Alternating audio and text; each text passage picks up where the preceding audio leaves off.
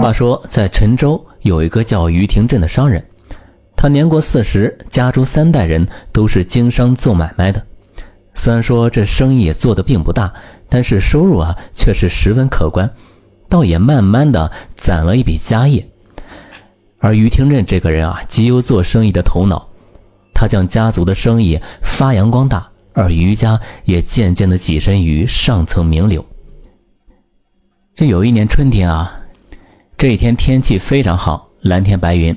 于廷振带着妻儿就外出踏青，路过一个小村庄的时候啊，于廷振就看到一个屠夫在宰杀一头老牛。这老牛似乎是通人性一般，他预感到了自己即将被人宰杀，就跪在屠夫面前，不断的流泪哀叫。而那屠夫却是铁石心肠一般，不为所动，举着杀猪刀就向老牛砍去。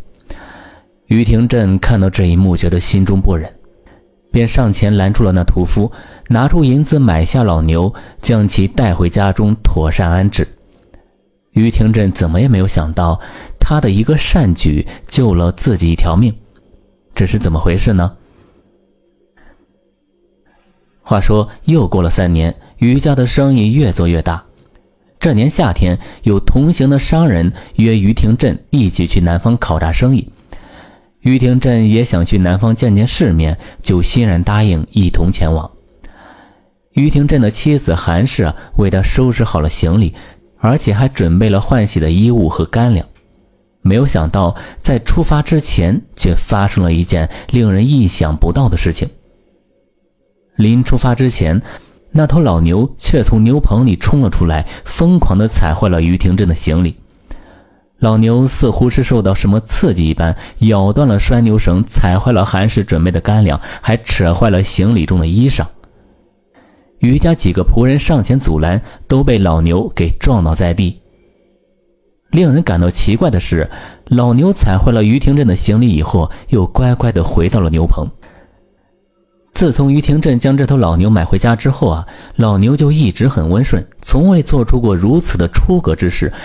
于廷振看到被踩坏的行李啊，他心中十分恼怒，顺手拿起马鞭将老牛给狠狠地打了一顿。老牛被于廷振打得不住的哀嚎。于廷振打了老牛一顿，想到行李被老牛给踩坏了，也就没了去南方的兴致，便让仆人转告同行的商人，自己啊这一次不去南方了。那八个人收到消息以后啊，也就不再等于廷振，他们结伴就去了苏州。然而，不过五六天，那些人却是灰头土脸的回来了。不过，这回来的只有三个人。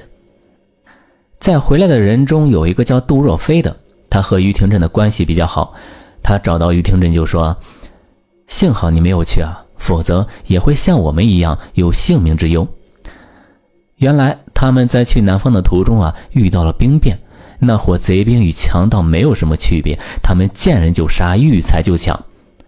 而他们八个人中，有五个人都被贼兵给抢去财物后杀害了，只有他们三个死里逃生。于廷振听到这件事，无比的震惊。他忽然想起老牛疯狂踩坏他行李的那一幕，或许老牛不是故意破坏，老牛是想救他。于廷振送走了杜若飞以后，直接就去了牛棚去看望那头老牛。他抚摸着老牛的头说。你救了我一命，我却错怪了你呀。于廷振想起那天挥在老牛身上的鞭子，他心中觉得懊恼不已。他不停地向那头老牛道歉，而老牛呢，却是猫猫的叫着，似乎在回应于廷振一般。